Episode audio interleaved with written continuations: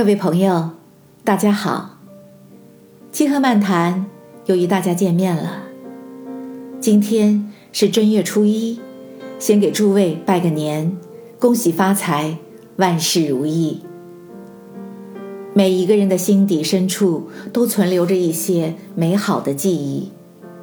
每当春节来临的时候，加上前几天朋友送来了带有浓郁乡土风味的年货，风鸡、腊鸭和咸鱼等，简直令人馋涎欲滴。这可都是我最喜爱的土产年货啊！我便情不自禁地回味起儿时过年的景象，它是那样的浓郁，那样的温馨，那样的盎然，那样的喜新，让人久久不能忘怀。记得年三十前的10多日里，父亲总是忙着购买烟酒和爆竹，还要挥毫书写吉祥的新春对联儿，而最为辛苦的母亲则是喜滋滋地备办实用的年货，忙里忙外，烹调洗刷，几乎没有一点闲空。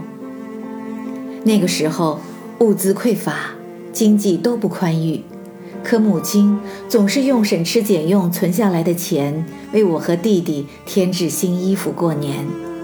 整个新春到正月15元宵节，我们都穿着心爱的新鞋新衣服，随着大人走亲访友，或是带有稍许骄傲的神情，与小朋友们在大院里欢天喜地地玩耍取乐。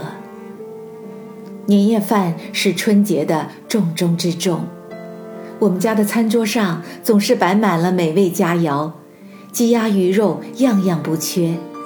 一年就这么一回嘛，哪像现今天天都在过年。夜色深沉的时候，四围远近的爆竹声连成一片，此起彼伏，震天动地。父亲点燃一根香烟，领着弟弟走到院子里，点燃好大的一长串爆竹，噼里哗啦的火花灿烂。弟弟则不停地点燃他喜爱的2踢脚，一种双向爆竹，憨笑得合不拢嘴。由于胆小，我和母亲总是站在远处赏心，自是喜在心头。放完爆竹，祭拜先祖之后，一家人便入座享受年夜饭。期间，爷爷奶奶总喜欢说说从前，父亲也会不时地讲一些笑话或者有趣的小故事，我和弟弟也会唱歌诵读。一家人团团圆圆，吃吃讲讲，祝愿新年更美好，生活更幸福。好一种浓浓的亲情，好一种说不出来的温馨，好一种浓郁的年味儿。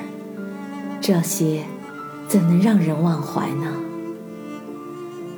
儿时过年的情景和温情，我要把你永远铭刻于心田。